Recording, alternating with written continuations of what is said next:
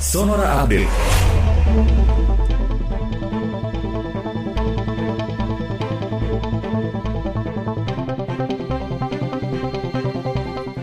Satuan Tugas Penanganan COVID-19 menyatakan lonjakan kasus virus corona usai Lebaran 2021 lebih tinggi dari Lebaran tahun lalu.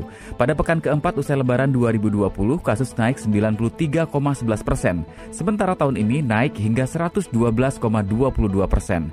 Juru bicara Satuan Tugas Penanganan COVID-19 Wiku Adhisa Smito mengatakan terdapat lima provinsi yang mengalami lonjakan kasus COVID-19 tertinggi usai Lebaran 2021.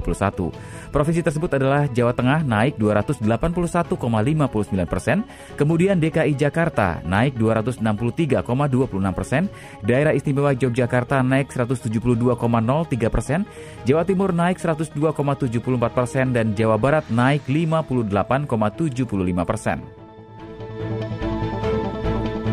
Bursa Wall Street New York berakhir bervariasi pada perdagangan Kamis waktu setempat atau Jumat pagi waktu Indonesia Barat. Keyakinan pada kekuatan pemulihan ekonomi mendorong investor ke saham teknologi Amerika Serikat mengangkat indeks Nasdaq lebih tinggi.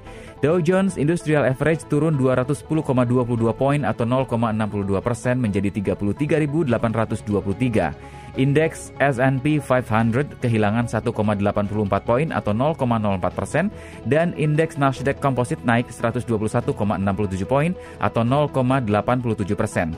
Saham bank yang sensitif terhadap suku bunga merosot 4,3 persen karena imbas hasil US Treasury yang berjangka lebih panjang turun.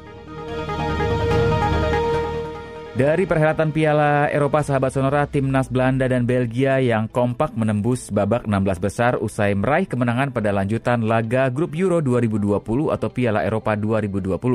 Belanda mengalahkan Austria dengan skor 2-0 via gol Memphis Depay pada menit ke-11 dan Denzel Dumfries pada menit ke-67 pada Jumat dini hari waktu Indonesia Barat. Hasil tersebut membuat Belanda memuncaki klasmen grup C dengan mengemas 6 poin dari dua laga dan lolos ke fase berikutnya. Sebelumnya laga Euro 2020 juga mempertandingkan duel antara Belgia dan Denmark pada lanjutan laga grup B. Belgia berhasil menumbangkan Denmark dengan skor 2-1.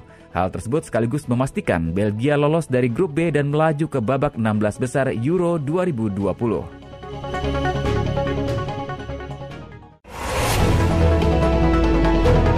Demikian Sonora Update.